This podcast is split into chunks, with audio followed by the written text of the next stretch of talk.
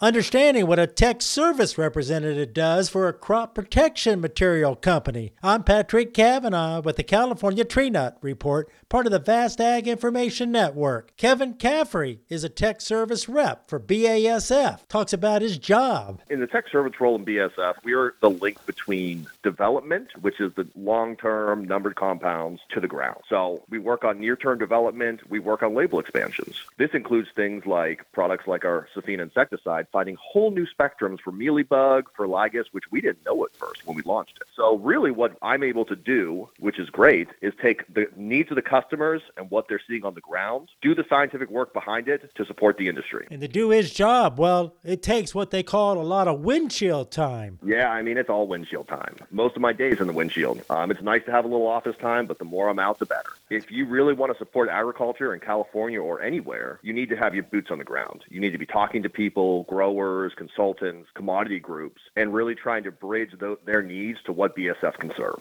Um, if you don't have that bridge, and especially someone with a scientific mindset that can help bridge, especially the label changes and near and long term development, you really miss out. It's one thing for a scientist back in Raleigh to have an idea, it's another thing to make sure that idea can come to life. That's Kevin Caffrey, a tech service representative for BASF. And almond bloom should get in full swing soon. With the Ag Information Network, I'm Patrick Cavanaugh.